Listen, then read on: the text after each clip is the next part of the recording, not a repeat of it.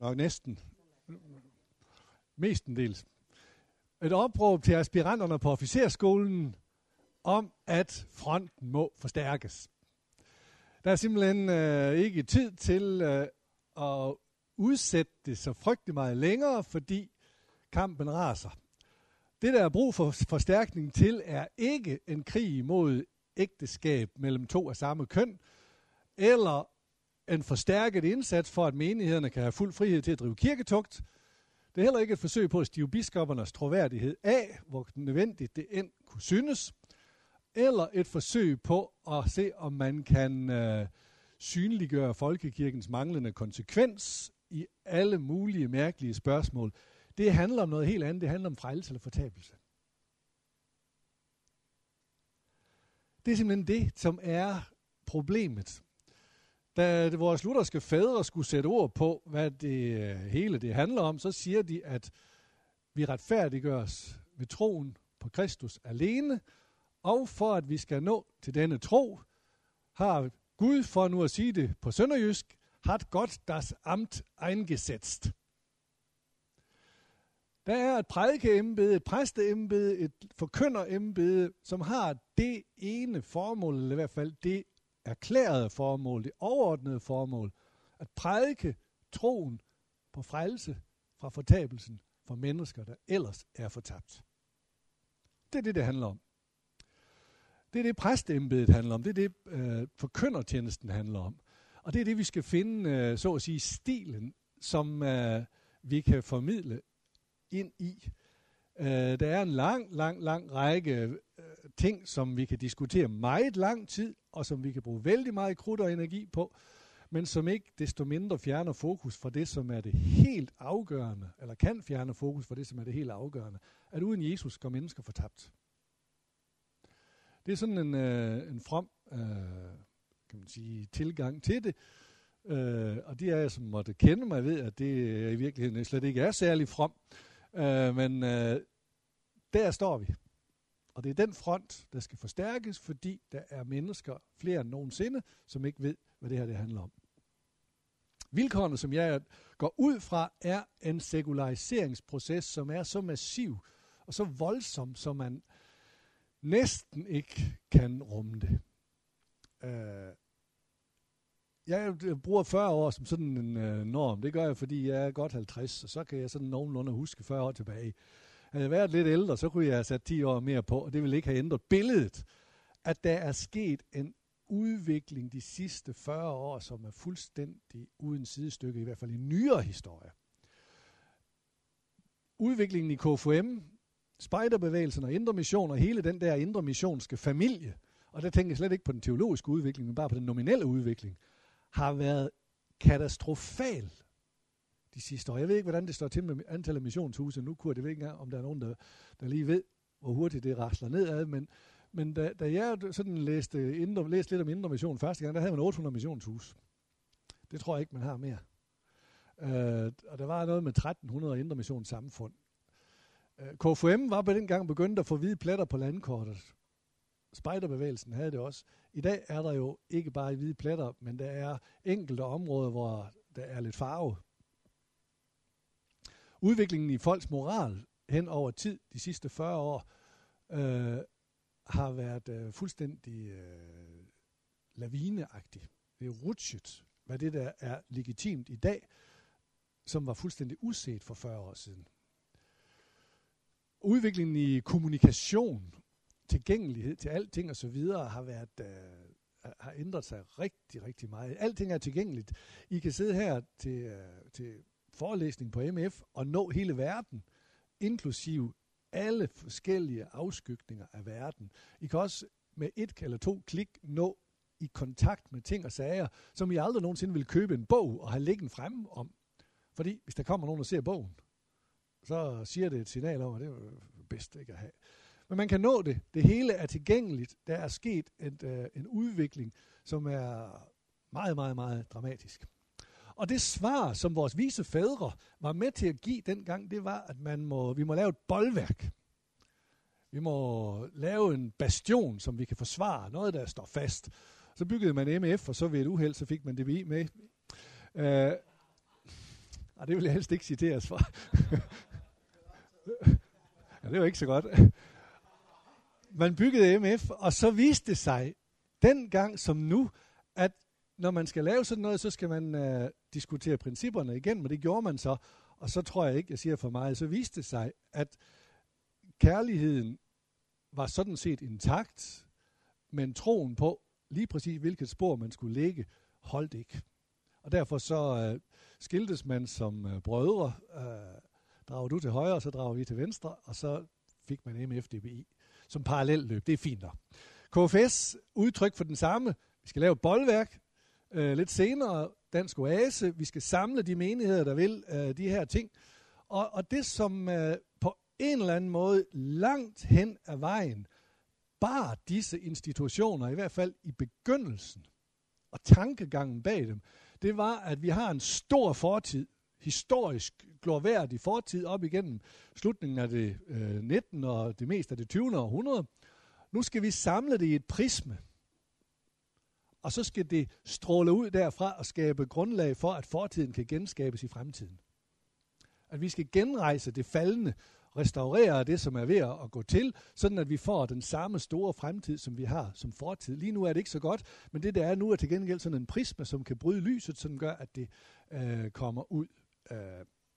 Og så tog vi rundt, og så sagde vi øh, med gejst og gnist, ikke også, som forkyndelsen er, sådan bliver troen.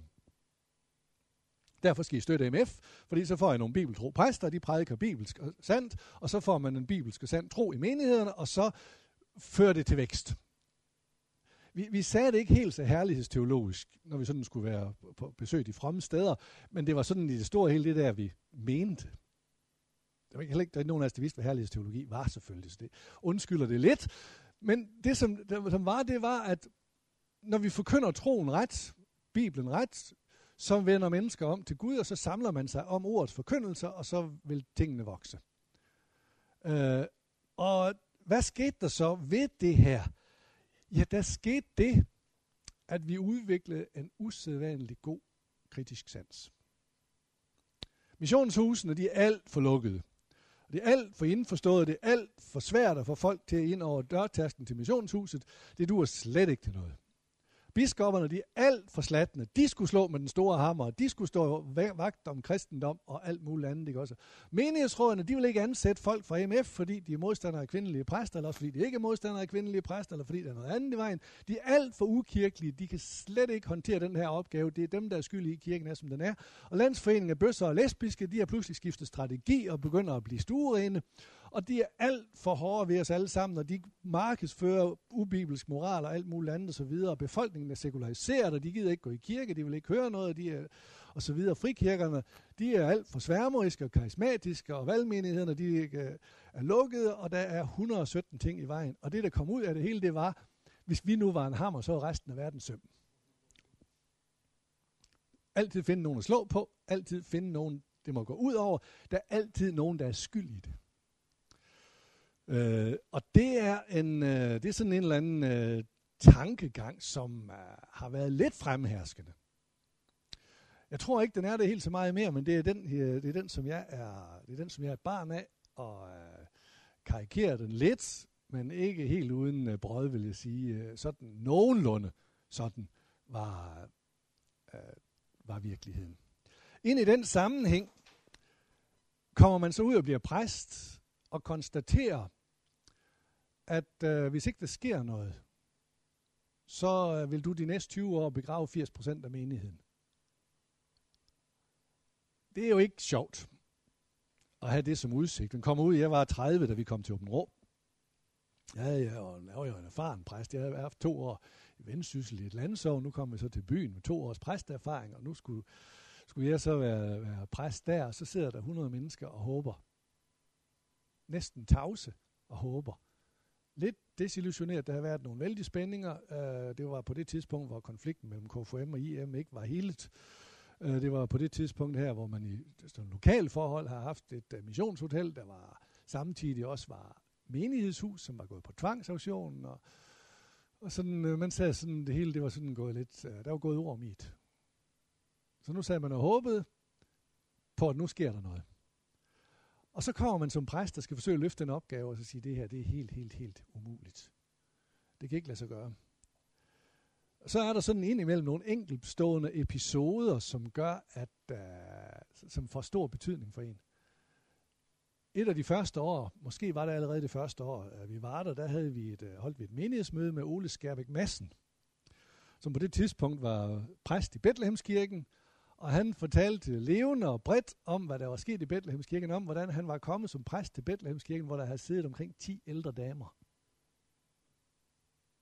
Og så begyndte de at bede de der 10 ældre damer, og så Ola Skærbæk Madsen, og så øh, voksede det, og så voksede det med cirka 10 i gennemsnit i nogle år, ikke også indtil de var enormt mange mennesker. Og da han gik hjem, så, så jeg tænkte jeg vidst, om det er lettere at være præst et sted, hvor der ingen menighed, end der, hvor der er en menighed. Og så siger det passer ikke. Det kan simpelthen, det er bibelsk set, kristligt set, åndeligt set, alt muligt andet set, så er det simpelthen forkert at tænke sådan alene. Menigheden er ikke min fjende, menigheden er den, der har kaldet mig til at være præst, det er den, jeg skal arbejde sammen med, og jeg er deres tjener i en forstand, og det vil sige, at jeg skal ind og finde vejen til forandring sammen med den menighed, der er her, og kan jeg ikke det, så har jeg ikke gjort mit arbejde så blev det lidt til en tanke, eller nogle tanker, som sådan opstod i det her kølvand. En kirke i frit fald og intern splid kan ikke bare kritisere de andre. Altså, jeg har ingen ret til at gøre mig til dommer over alle andres øh, forsøg på at forsøge den menighed og skabe vækst. Inklusive dem, som har en anden teologi end mig. Så stærke er vi ikke i vores tradition, at vi har råd til det og mulighed for det. Vi er ikke troværdige i vores kritik. Og jeg må også erkende, at en præst, som ikke er i stand til at restaurere det menighedsliv, der allerede er, må hellere tænke sig godt om og forsøge at finde ud af at løse sine opgaver og holde et lav profil i forhold til at have en mening om, hvordan alle andre skal bære sig ad med at løse deres problemer.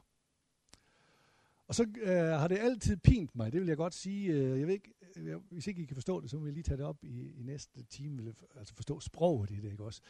Det har altid pint mig lidt, når vi så kommer sammen her, for eksempel, eller andre steder, beslægtede steder, så har vi nogle stærke meninger om, øh, hvad kirken er, hvad kirken står for, hvad vi skal gå ud og gøre, og alt muligt andet, og hvad biskopperne bør og ikke bør, og kirkeministeren mig her og der og alle vegne. Og når man så skal op og prædike på søndag, så er det noget helt andet, der er temaet. Den der konflikt en gang imellem, mellem hvad vi siger, når vi er sammen med rettroende ligesindede, og dem, vi siger, når vi er sammen med menighed, og købet i en forkyndelsesmæssig situation, at det kommer til at skrige til hinanden. Øh, det kan også gøre det som øh, forkyndelse, at man prædiker et det ene sted, og noget andet det andet sted. Så går det helt galt. Ind i det her er det så, at jeg skal gøre et forsøg på, nu at se, om jeg kan redde nogle af stumperne, og fortælle jer, at folkekirke er værd at satse på. Øh, og det er det, fordi der, hvor Guds ord får lov at komme til, gør det en forskel. Nogle steder vokser det, nogle steder vokser det ikke. Øh, Øh, det har ikke så meget med kirke at gøre. Det har noget at gøre med, når og hvor Gud vil, som det så i øvrigt også hedder i samme artikel 5 i Augustana. At Gud sender Helligånden ved dette ord gennem dette embede, som skaber tro, når og hvor Gud vil. Mine perspektiver, som gør, at øh, jeg står her som en øh, glad mand, det er, at øh, jeg for eksempel i øh, fredags kom hjem fra efterårsferie, blev bedt om at holde en begravelse i Ullerup, som ligger halvvejs i Sønderborg forhold til Åben Rå. Fordi, øh, det kan jeg godt øh, sige, fordi en, en dame var død, og øh, hendes mand ringede så lige efter vi var taget på ferie, vi var væk 10-12 dage, siger, det er meget skidt med min kone, men øh, vi vil gerne have, at du skal begrave hende. Og så siger jeg, men, øh, ja, altså, de mente to dage mere. Så jeg, det er ked af, for jeg kommer ikke hjem før næste fredag. Og så siger han, så venter vi.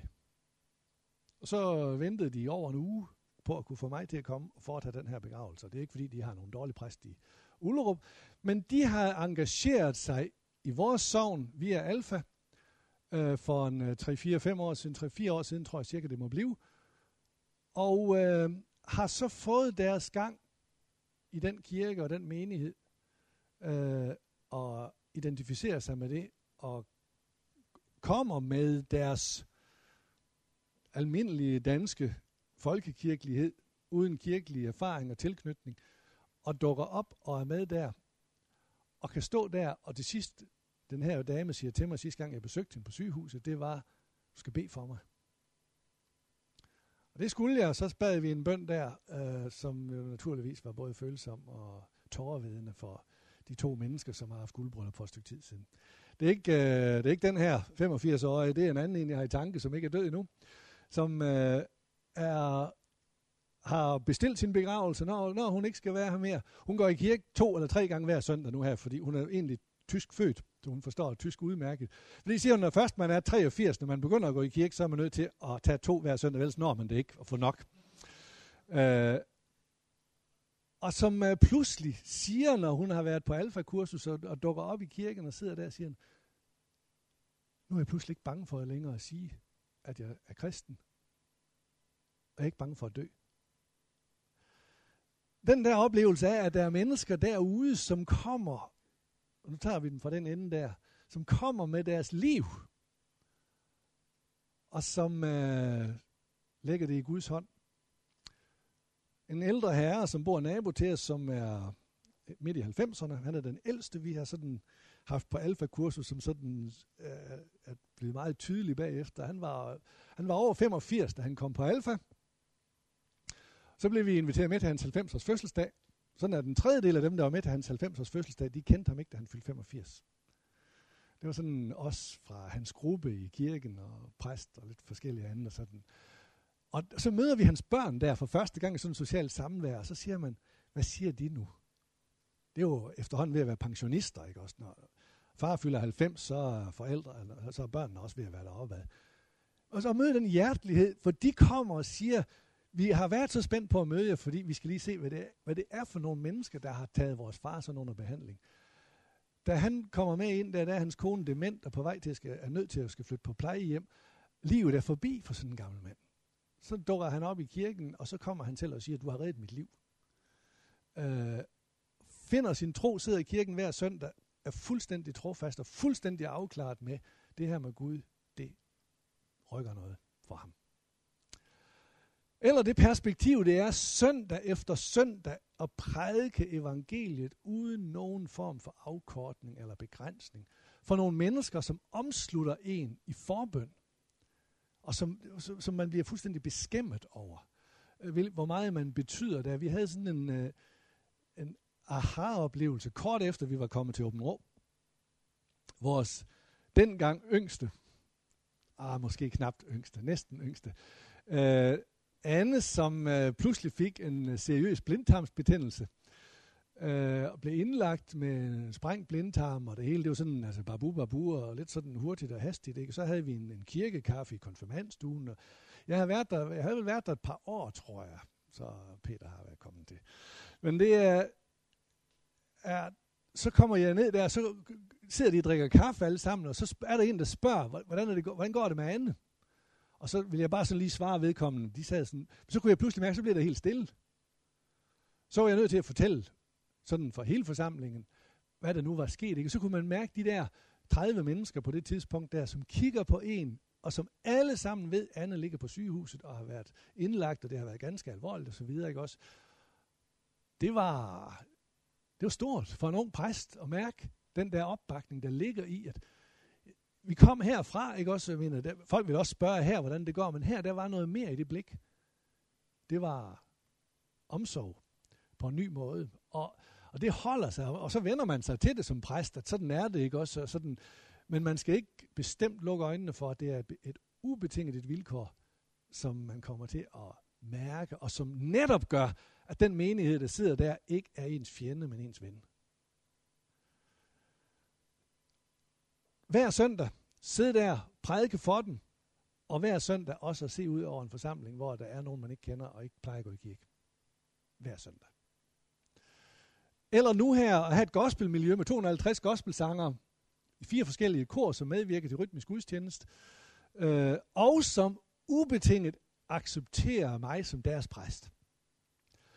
Når nu øh, Gospel Oaks, som er de voksne gospelsangere, når du de øver, så en gang imellem, så starter vi et nyt alfakursus, så går jeg altid over i kirken og siger, jeg skal lige sige noget til jer, ikke også? Og så reklamerer jeg for det her alfakursus og sådan noget eller hvis der er noget andet, vi skal gøre opmærksom på. Så når jeg så kommer, så siger Torben Kallesen, dirigenten, nej, vi har fået besøg af Jørgen, og så når man så går op der, ikke? og så nu er de meget sådan fokuseret på, at man skal opmuntre og give. Så når de siger, Jørgen, har du noget, du skal sige, så klapper de alle sammen, når jeg skal frem for at fortælle om alfakursus. Det er jo i sig selv selvfølgelig noget, de sådan gør de, men, men det der positive miljø, ikke? så fortæller jeg, jeg har et godt tilbud, I skal på alfakursus øh, og så videre, og så går jeg ned igen.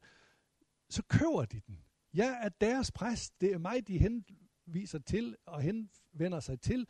Og og de er så der omkring 150 i det der gospelkor, ikke? Og så er der to øh, børne- og teenagekor, altså børnekor, gospel roots og gospel teens, som øh, har en 30, 40, 45 stykker i hver kor, som har den samme oplevelse af, at jeg er deres præst. Og se sådan 40 teenager, der stiller sig op og synger en sang, de selv har været med til at synge. Jeg er teenager for Gud, og så videre. Det er fantastisk, når man så kender måske fem af hjemmene fra kirken, og de andre ikke. Eller, nu er vi så blevet så gamle, så vores egne børnebørn er rykket op i rækkerne og kommer med i gospel. Spirene, 0. til 2. klasse, sådan 30 tandløse børn, der står der og synger om, hvordan kamelerne de humpler, og de får ømme rumper, fordi de er på vej for at tilbede kongen. Det er, det er, det er stort. Eller at få lov at sidde ude i unge familiers stue, de har fået deres første barn, og sidde der og snakke med dem om uh, dåbens løfter og dåbens gaver. Sidde der og snakke med dem om, at uh, nu har vi i 100 år skåret en skive af spejepølsen omkring den kristne tro, som vi giver videre til næste generation. Nu er der kun fingrene tilbage. Så hvis vi skal give noget videre til næste generation, så skal vi til at lægge lag på lag i den her spejepølse igen, for ellers så er der ingenting. Og så kan man godt sige, hvad kommer der ud af det? Det kan være, at nogen af jer kunne finde på at stille det spørgsmål. Hvad kommer der ud af alle de der fine samtaler? Det ved jeg ikke. Men hvordan skal de stakkels forældre kunne give noget videre til deres børn, de ikke selv har modtaget? Hvad skal de gøre? Og bliver det bedre, at jeg ikke er der? Så jeg gør et forsøg så godt jeg kan at sige til dem, I må bede en aftenbøn med jeres børn. I må bede fader om jeres børn. Ikke? Også I må henvise til øh, børnebibelen. I må fortælle bibelhistorien. I må gøre det så godt I kan. Og I må tage dem med i kirke, og så gør de det selvfølgelig ikke. Det ved jeg godt. Og så er der alligevel nogen, der gør det. Nogen for hvem det betyder noget. Eller når 80% af alle unge i vores 7. klasser hos os, måske endda lidt over 80%, kommer to timer hver uge for at høre om kristendom, høre om Gud.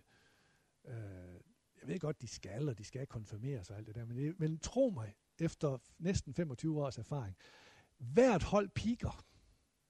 Ikke hele tiden. Der er også noget skole over det, ikke også? Det er, der er, derfor er der også noget lavpunkt. Men hvert hold har et tidspunkt, hvor der er hul igen, og hvor de pludselig bliver grebet af det. Og hvor der er et eller andet, der lykkes. Nogle gange er det meget, nogle andre gange øh, skal man slide lidt mere for det. Men de er der, og man kan godt sige, hvad kommer der ud af det? Ja, alt for lidt. Men hvad er alternativet? Altså, jeg tror ikke på, at det kommer mere ud af at gøre ingenting. Det her, det er sådan nogle af de ting, som er med til virkelig at, at, øh, at rykke. For mig, der var Bibelmarathon et af de afgørende events, som var med til at ændre menigheden i Åben Rå for altid. Øh, nævnte det lige, øh, at jeg skriver lidt om det i bogen et eller andet sted, at øh, bibelkredsene kom der i 2002 og sagde, at øh, kan vi ikke lave sådan en bibelmarathon, fordi det har vi en svoger, der har været med til i Vamdrup, eller det har vi hørt, at man gør et eller andet sted. Og det var på det tidspunkt, Bibelselskabet, 10 år efter den nye bibeloversættelse var kommet, havde allermest vind i sejlene med hensyn til at lancere bibelmarathon rundt omkring i sovnemenigheder. Man læser hele Bibelen på et år. Man lavede et oplæg om, at så skal man samles hver 14. dag, og så skal man have et lille oplæg om de næste 50-100 sider, som man så skal læse hjemme. Så mødes man, læser to kapitler sammen, der hvor man er kommet til, og får et lille oplæg om de næste 50-100 sider. Og så vil vores bibelkreds i Åben Rå læse i Bibelen. Og det sagde jeg faktisk til dem, hvis jeg skal være helt ærlig, det kan I godt glemme alt om, det er ikke tid til. I skal jo øh, gå til bibelkreds, og I skal gå i kirke, og I skal gå til indre missioner, I skal gå til Weismans klub, og I skal gå til senior KFM eller fredagsfamilie, og I skal det hele. Nu er det også til at læse i Bibelen. Hvad bilder I ind? Tror I, I har uanede tider, eller tidsforbrug? Hvis I skal det, og hvis jeg skal bruge tiden på det, så skal I holde op med at gå i bibelkreds. Så vidste jeg, så var den parkeret. Så sagde de ja. Vi havde otte bibelkredse, primært af pensionister efterhånden. de sagde ja alle sammen. Det vil vi godt. Fordi vi skal have nogle nye med. Og de havde hørt fra Vamdrup og andre steder, hvor man har gjort det her, at der kommer en hel del kirkefremmede mennesker som på din nye bibel og sådan noget der. Det er jo lidt spændende. Det var der også hos os. 80 som gennemført. Jeg gætter på, at der har været over 100 ind over bibelmarathon undervejs, og en tredjedel var ikke kirkegængere. Jeg mener, tænk jeg lige om en gang. En tredjedel mennesker, 25 mennesker, som læser Bibelen fra Adam og Eva til det nye Jerusalem, fra ende til anden over et år, og præsten får lov at stå og fortælle dem på forhånd, hvad det er for nogle ting, de skal lægge mærke til de næste 50 sider. Men der er frikirker, der vil give deres højre arm for at få lov til at møde 25 kirkefremmede mennesker og have et forløb over et år, hvor man gennemfører, gennemgår hele Bibelen. Det, er, det var helt vildt. Øh, det, som så var bagtanken for de her bibelkreds, det var, at når så vi er kommet godt i gang, så skal vi lave noget kaffe, og så skal vi invitere dem ind til kaffe, de der mennesker, og så skal vi invitere dem med i vores bibelkreds. Så skal vi nemlig have lavet en fornyelse af den her gamle bibelkredsstruktur. Det var jo øh, godt tænkt, missionalt set. Godt tænkt. Øh, det eneste, som så vi var enige om, det er, at nu skal vi godt i gang. Så laver vi kaffe, og så inviterer vi dem ind på kaffe, og så hygger vi os med hinanden og sådan. Og når vi så har gjort det, så fremlægger vi det andet som en mulighed. Men det skal være en mulighed. Det skal ikke være et eller andet manipulerende, et åbent tilbud. Jamen, det var vi alle sammen helt enige om. Og da vi så gjorde det, så viste det sig klokkeklart, at 10 ud af 10, der fik invitationen, de sagde nej tak. De skulle ikke med i nogen bibelkreds. Det havde de hørt om. Slut. Jamen, og, og det var, vi var, det der udvalg, som planlagde det hele, var 100% enige om, den vej er lukket. Hvad gør vi så?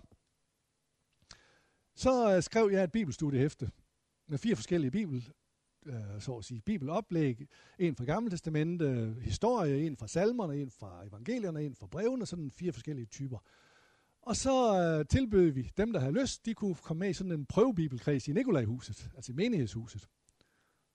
Så var der 15, der meldte sig til det. Og så kan man sige, det er jo, øh, det er jo idiotisk, at hvis man laver det på en måde, så vil det ingen. Hvis man laver det på en anden måde, så vil det var ikke halvdelen af dem her, for der var også nogen helt udefra, som så annoncen i avisen om den her studiekreds, så kom de også. Det var fuldstændig et turning point fordi der gik det op for den gamle menighed, at fornyelse er en mulighed på Guds præmisser. At det kan lade sig gøre at nå et stykke hen ad vejen og, og nå nogle nye resultater ved at gøre fuldstændig de samme ting, som vi plejer at gøre, bare gøre det på en anden måde. Den bibelkreds, som så kom op og stå, den hed en studiekreds i stedet for en bibelkreds.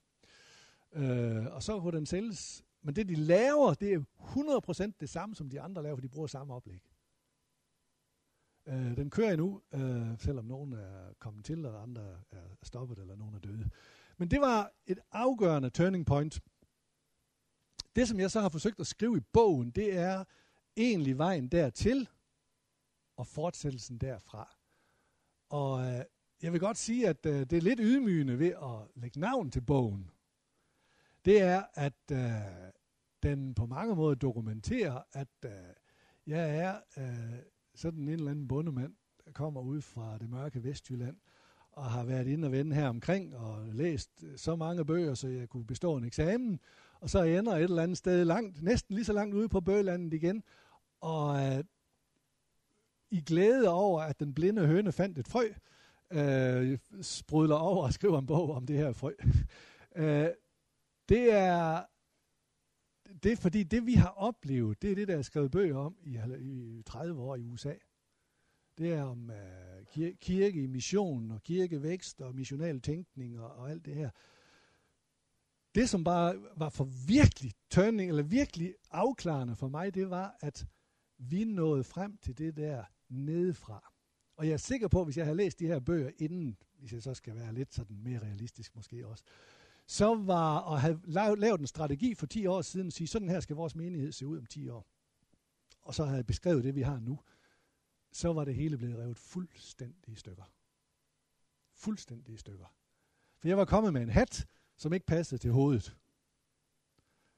Nu fik vi hovedet til at udvikle sig lidt, og fandt hatten, der passede til hovedet.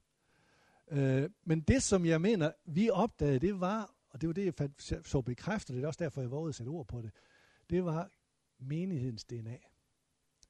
Menighedens DNA er længsel efter vækst, efter vækkelse, efter omvendelse, efter at se nye mennesker tage imod Gud, efter at se lyset i mørket, efter at være en del af Guds plan om, at der er nogle ting, der forandrer sig. Og lige så snart de fandt troen på, at det kunne ske, så var de, så var de der. Og da de opdagede langt om længe efter 10 år, at øh, jeg ikke var ude på en, at ødelægge det for dem, men at vi skulle, skulle være i den her proces sammen, og at de kunne have lov at have nogle af tingene fuldstændig for sig selv, og alligevel være en del af noget nyt, så, så var den der. Så købte de den. Det var, det var på den måde vældig, vældig stort. Altså mit, mit vilkår var, at de første 10 år, hvor jeg var besjælet af den her længsel efter en, en forandring og en fornyelse, der, det lykkedes ikke. Det gjorde det simpelthen ikke. Øh, det øh, løb ud i sandet. Jeg hørte jo om Ole Skærbæk, som samlede de der 10 hattedamer til bøn i præstegården eller kirken, hvor de var henne, og så kom der en hel masse folk. Jeg hørte om Niels Jørgen Fogh i Lindehøj, som havde bedemøde i præstegården, og så genererede det en vældig vækst. Og jeg hørte om alle de der. Det må vi også kunne. Vi beder nogle bønder, og så kommer det hele af sig selv. Så vi inviterede indenfor i præstegården til bedemøder, og det var missionsfolk, og der var et par karismatikere, der var med, og jeg tænkte, det er godt at have dem med, fordi de har en speciel øh, forbindelse til vores herre, ikke? og så er vi helt sikre på, at det går godt det her. Og, og der var nogle KFM'ere, de, og der var lidt af hvert. Og så kom de, og så sang vi nogle sange, og vi bad nogle bønder, og der kom 20, og det var egentlig vældig, vældig opmuntrende. Så kom der 17 gange efter mig. Der var et par stykker, der meldte afbud, så det var fint nok. Så kom der 16. Ah, det er også okay, ikke? Hvor, hvor vi, vi lander her omkring, ikke? Jeg havde jo drømt om, at når der så var 20 første gang, så i løbet af et par gange, så var vi nødt til at flytte, for vi kunne ikke være der. Og da det så var gået, tror jeg, måske gik der et halvt år, så var der ikke nogen. Så prøvede vi noget, øh, det som var det aller, aller største, man kunne dengang, i hvert fald i vores del af kirken. Det var sådan et projekt, som Indre Mission og Lose, de kørte, som hed Fortæl det. Jan Frost og så videre havde lavet sådan et videoundervisningskoncept øh, omkring evangelisering. Øh, nu skulle vi prøve det, og der var vældig opbakning. Vi var en 15-20 stykker, som committede os til det her. Vi gennemgik det, vi havde manualer, vi snakkede, vi bad bønder, og vi gjorde det fra en ende af og så videre, indtil vi var færdige, så strandede det i tårer, og man kunne ikke finde ud af at arbejde sammen på tværs af de her skæld, der var i kirken. Så på en eller anden måde, så kan man sige, at de første 10 år, det var for mig et stykke af en ørkenvandring. Vi prøvede, det lykkedes ikke. Vi lavede familiegudstjenester, men samtidig med, at vi lavede familiegudstjenester, så var der nogle forældre, der lavede børnepasning under prædiken om formiddagen. Øh, og det fandt børnefamilien, det ville de faktisk hellere. Det passede dem bedre at gå i kirke om formiddagen, og så børnene blev passet under prædiken og fik lidt bibelhistorie der, i stedet for at komme til familiegudstjenester. Så det virkede heller ikke. Øh, så på den måde, så kan man sige, at det, hvis, jeg skal, hvis jeg skal efterrationalisere, så kan man sige, at den første del af, af tiden gik med at prøve nogle ting, som ikke lykkedes, men som samtidig var med til at plante visionen om forandring hos den almindelige menighed. Og der tror jeg måske nok Sønderjylland er lidt tungere at danse med, end, øh, end nogen steder. Det skal lige være Vestjylland. Det jeg tror de kan også måske godt være. Men til gengæld, når de så er der, så kører det til evighed. Altså, der er ingen tvivl om opbakningen nu. Den eneste grund til, at de ikke fortsætter, det er, at de dør. Altså, så på den måde, så kan man sige, at investeringen er lidt, øh, det, det skal have lidt længere perspektiv, men så er den til gengæld også sikker. Så gjorde vi et første forsøg med alfa, det nåede vi inden Bibelmarathon, og det virkede egentlig også vældig godt. Det var i hvert fald for mig blod på tanden. Grunden til, at det blev et, et enkeltstående forsøg, det var, at jeg havde en aftale med nogen fra, øh, fra KFM, den her fredagsfamilie, og nogen fra LM, om at vi skulle lave to grupper i Alfa, hvis vi fik nok deltagere, og når vi så var færdige, så skulle de så hver for sig implementere de der mennesker i deres egen bagland og netværk. Det gjorde de så. Øh, og det gik udmærket. Bortset fra, at når de så havde gjort det, så stod jeg der. Og kunne kigge til den ene side til den anden side og sige, okay, det var da fedt det her, der kom, øh, der var en 7-8 stykker, som var med på det her alfa Skal vi ikke prøve igen? Nej, fordi nu skal vi jo tage os af de andre. Nu skal vi jo tage os af de nye, så det kan vi ikke igen. Og så kom Bibelmarathon. Og så øh, endte det i forlængelse af det med, at vi kom i gang. Men jeg vil godt sige til jer også, når I nu skal forholde jer kritisk til alting, hvor andre steder end i Danmark kan man drøfte principper, mens mennesker går fortabt? Altså forestil jer et brændende hus, og brandmændene de står udenfor og diskuterer, om man skal sætte en stige op til det vindue eller til det vindue. Eller man skal gå ind ad den dør, eller ikke gå ind ad den dør. Og man skal slå vinduet ind, eller ikke skal slå vinduet ind. Og på et tidspunkt så holder folk op med at skrige, for de er der ikke mere.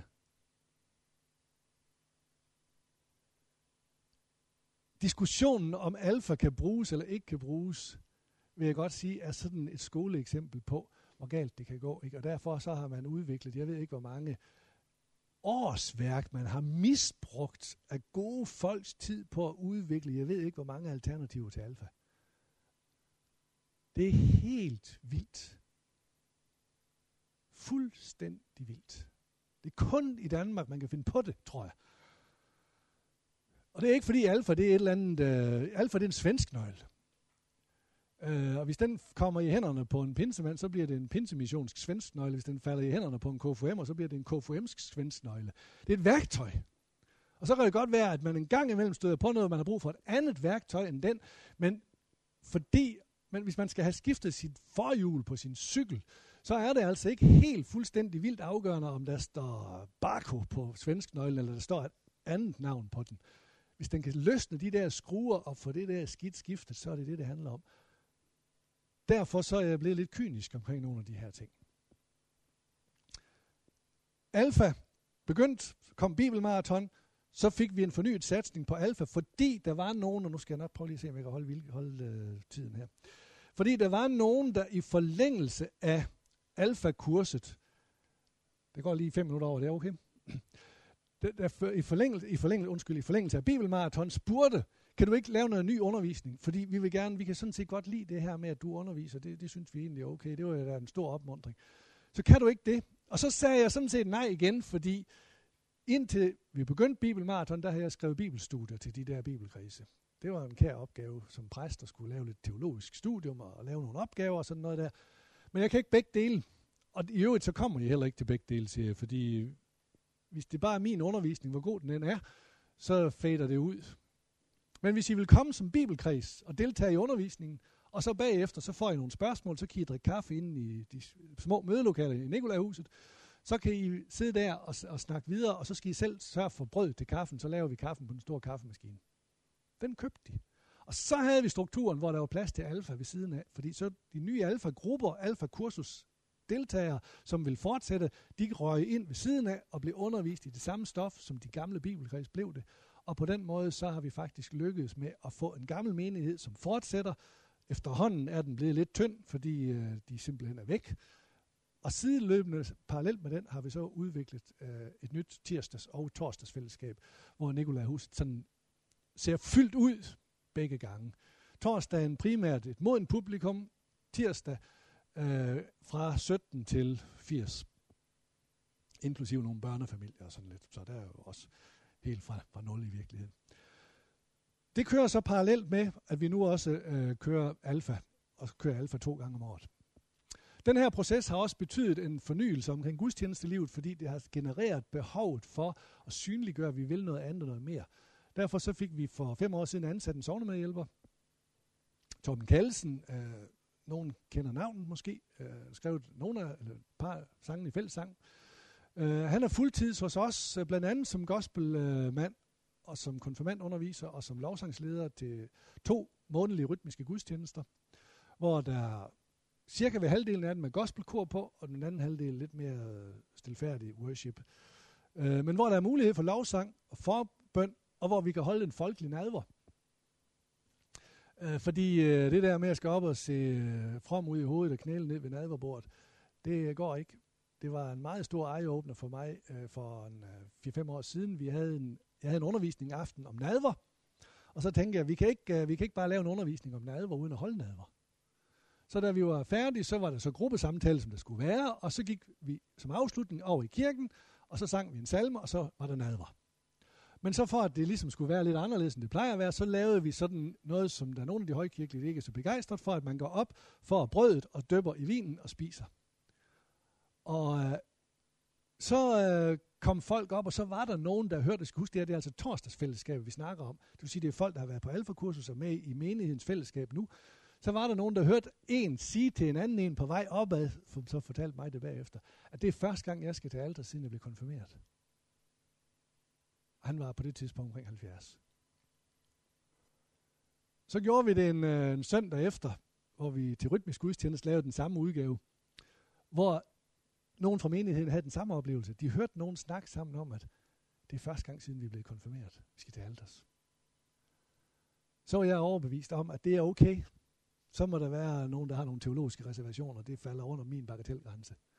Hvis vi kan få folk til at gå til alders, som ikke har været til alders, siden de blev konfirmeret, og nu er blevet pensioneret, ved at lave lidt om på formen, og de kommer glad. Og det er ikke fordi, at jeg ikke siger, hvad det går ud på. Det gør jeg altid, når vi har de her folkelige udgaver. Vi taler om, at nu sidder troen i benene, ikke? Også, og Jesus indbyder os til at spise, og den, som kommer til mig, og så videre. Sammen med den her satsning på de rytmiske gudstjenester, har vi så lavet den her gospelkors øh, øh, udvikling, som øh, nu øh, fungerer. Øh, det behøver jeg ikke gøre mere ud af nu. Det her betyder, at jeg var lige ved at have travlt en overgang. Øh, fordi øh, det genererede en hel del forskelligt arbejde, som gjorde så, at vi nu her det sidste års tid har sat sig på at restrukturere menigheden. Og det er jo igen det her, når man sætter bønder til at skal lave sådan noget her, så tager det lang tid, for man skal opfinde det hele nedefra. Men til gengæld, så det, man sker, når man er vokset op på landet, det er, at man øh, er vant til at bruge den pind, der står. Øh, så må man se at få den til at passe til det hul, der er. Og det er sådan set en god egenskab at skulle øh, få sådan noget til at gå op. Vi har over, eller organiseret vores menighed sådan her nu, og der er en gruppe af frivillige, stor eller lille, som har ansvaret for hvert område, og uddelegeret ansvar tager man ikke tilbage. Så øh, det har jeg sluppet. Nu forsøger jeg så at coache dem en lille smule, hvis de godt vil have det. Og, og sådan noget, så udvikler vi tingene lidt sammen. Alfa-kurserne, det giver sig selv. Øh, der er jeg ind over alfa-kurserne som underviser og deltager, eller også, jeg har lidt hjælp fra Robert Strandgaard i øh, Hjortkær, han har det nuværende alfa-kursus, eller øh, Elon, som jeg jo har en meget varm hilsen fra, som er, har været i praktik hos mig, som nu skriver speciale, har også øh, haft et alfa-kursus, og skal muligvis nå lige at have et mere, inden han er helt færdig. Det ved han bare ikke endnu. Det skal jeg ikke sige til ham. Børne- og familiearbejde siger lidt sig selv. Tirsdags, torsdags fællesskabet, en café om formiddagen. Foreningerne, det er de gamle kirkelige foreninger, som også holder til omkring St. Nikolaj Kirke. Vi forsøger at samle og holde fast ind i den her struktur. Ungdomsarbejde, det er både et øh, teenagearbejde og et forsøg på at fastholde de unge, som bor i sovnet, der kommer i menigheden, som ikke har børn. Øh, så det hedder egentlig, den der unge gruppe kalder vi 20 plus, fordi der skal være et sted, hvor man kan være som voksen ung.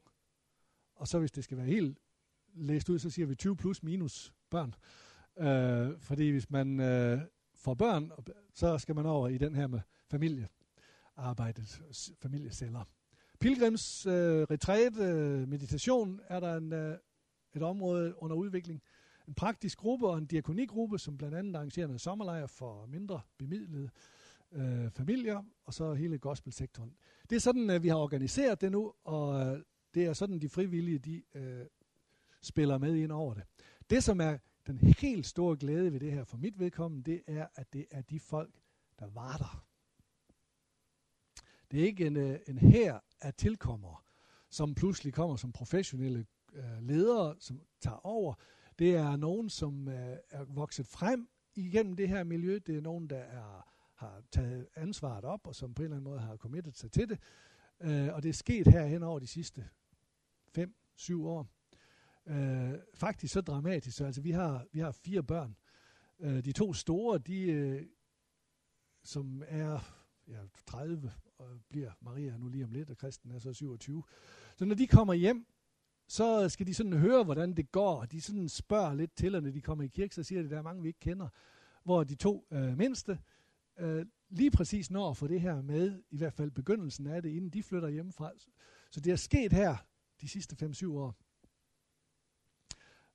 Og det betyder, at når vi så snakker om øh, menighedsstruktur, der er jeg meget opmærksom på, at jeg vil gerne række et stort kald til at være folkekirke. Fordi det er der mulighederne ligger. Der er nogle store valgmenigheder, frikirker rundt omkring. Jeg har lige fundet et par logoer. øh, fra, fra Aarhus Valgmenighed, Bykirken, Københavnerkirken, Bornholmerkirken, og den liste kunne selvfølgelig gøres alle lang, og kunne blive meget, meget forgrenet og, og alt muligt andet. Jeg vil gerne inspirere, så hver gang jeg er sammen med nogle af, af bosserne de der steder fra, så skal jeg se, om ikke jeg kan få nogle gode fif. For det har jeg brug for, fordi som sagt, jeg er noget autodidakt og har ikke særlig meget forstand på det. Men det er mig, der er der, og derfor er jeg nødt til at prøve at se, om ikke jeg kan tage ansvaret for det. Men jeg vil ikke sammenlignes. For man kan ikke, hvor gerne man end vil det, så kan man ikke lave en Aarhus Valgmenighed eller Aarhus Bykirke i Åben Rå. Det kan ikke lade sig gøre. De er der simpelthen ikke, de, det byggesten, der skal til for det. Så I skal glæde jer over den fabelagtige mangfoldighed, I har her i byen. I skal suge til jer af visdom og erfaring og næring og vision og håb og sige, alt det, I kan gøre der, det kan I også gøre i Skanderborg og i Tønder eller i Nordborg, hvor der ikke er noget som helst, eller et eller andet sted langt ude på en eller andens mark. Det kan lade sig gøre, men man skal lade være med at tage en vision med, som er skabt til et sted, og så forsøge at plante den om til et andet sted, for det holder ikke. Min fordel sammenlignet med de her steder, det er, at jeg får min løn direkte fra øh, stiftet. Torben Kallesen får sin løn direkte fra menighedsrådet. Huset, som vi holder det hele i, betales af skattemidlerne. Øh, og øh, det gør, at øh, ja, vi har fået nu installeret øh, seks store fladskærme i kirken og et øh, lydanlæg til 400.000, som øh, kan trække de rytmiske gudstjenester. Og det vil sige, at alle de der faciliteter, det er der gratis til rådighed for, øh, for det. Det vil sige, jeg, skal ikke, jeg bruger aldrig en, et kvarter på at spekulere økonomi. Eneste bekymring, jeg har lige nu her, det er, at jeg gerne vil, at vi skal gerne have en 7-8 af de her områdeledere med på øh, Øh, Leadership Conference i øh, Holy Trinity til maj. Og det har vi et, øh, en vision om, at vi skal bruge 20.000 kroner på. Og for sådan en ordens skyld, synes jeg ikke, jeg vil søge menighedsrådet om mere end halvdelen. Der skal også være en vis rimelighed, trods alt. Så vi skal have skaffet 10.000 kroner inden 1. maj. Det er sådan, altså det, det, jeg mener, det er den størrelsesorden, ikke også? Jeg mener, det kan godt være, at folkekirken har nogle begrænsninger. Det kan også godt være, at der er nogle vanskeligheder. Men, men altså, nogle af dem kan i hvert fald godt finde større andre steder, skal jeg til at sige. Okay, lad det blive ved det. Uh, vi holder en lille pause, og så tager vi en uh, tur om det. Nu fik jeg sagt alt det, jeg gerne ville have sagt, så må I